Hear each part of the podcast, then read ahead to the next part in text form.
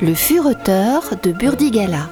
Christian Massé vous emmène à la découverte des pièces vedettes des musées bordelais et des recoins historiques de notre ville. Ah La tour du Ah Lorsque vous contemplez le tribunal de grande instance, vous voyez à côté, presque englobé en lui, une tour où la pierre défie les matériaux modernes de la construction toute neuve qui la jouxte. Qu'est-ce que c'est que ce machin moyenâgeux fait là?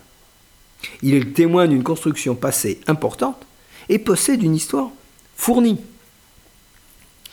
Il faut remonter à la bataille de Castillon en 1453 pour voir enfin le roi de France Charles VII reprendre enfin Bordeaux aux Anglais qui s'y étaient installés depuis de longs siècles. C'est la fin de la guerre dite de Cent Ans, et les habitants de la ville, choyés par les Anglais, avaient pris parti pour ceci. L'occupation de la ville par les troupes françaises va entraîner la construction de deux châteaux destinés à défendre la ville et empêcher celle-ci de retourner à ses amours d'outre-Manche. Le premier est le célèbre château Trompette, installé le long du fleuve à l'endroit occupé par les Quinconces et le cours Xavier Arnozan. Le deuxième, derrière la cathédrale Saint-André, est le fort du A. En 1470, cette construction devient palais des ducs de Guyenne et joue un rôle dans les troubles religieux qui suivent la Saint-Barthélemy. Il sert de refuge aux protestants. Il fut démoli en partie sous Henri IV qui craignait qu'il devienne, à son tour, un repère de ligueur catholique opposé à sa politique. Louis XIV le fit remettre en état afin de constituer le pendant du château Trompette, revu dans le style cher à Vauban. Il retrouve alors sa vocation complémentaire originale.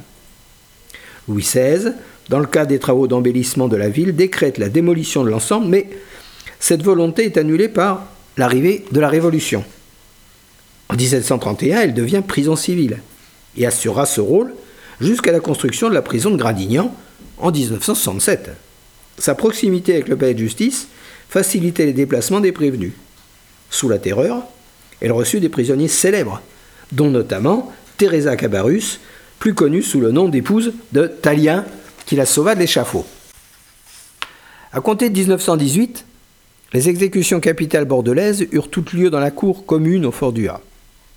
La résistance durant la dernière guerre alimenta les cachots, et ceux-ci devinrent vite synonymes de départ vers la mort ou la déportation. Lors de son interrogatoire en 1995, Maurice Papon indiqua que, je cite, le fort du Ha intéressait très étroitement la préfecture, car on se souvenait que les détenus avaient été le vivier des Allemands pour désigner les otages.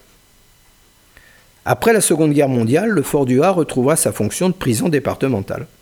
Parmi les derniers prisonniers célèbres figure Marie Bénard, l'empoisonneuse de Loudun, incarcérée à Bordeaux lors de son second procès qui devait conduire par la suite à l'innocenté. Le parricide René Ponce fut guillotiné dans la cour du fort le 21 juin 1960. Il en fut le dernier condamné à mort.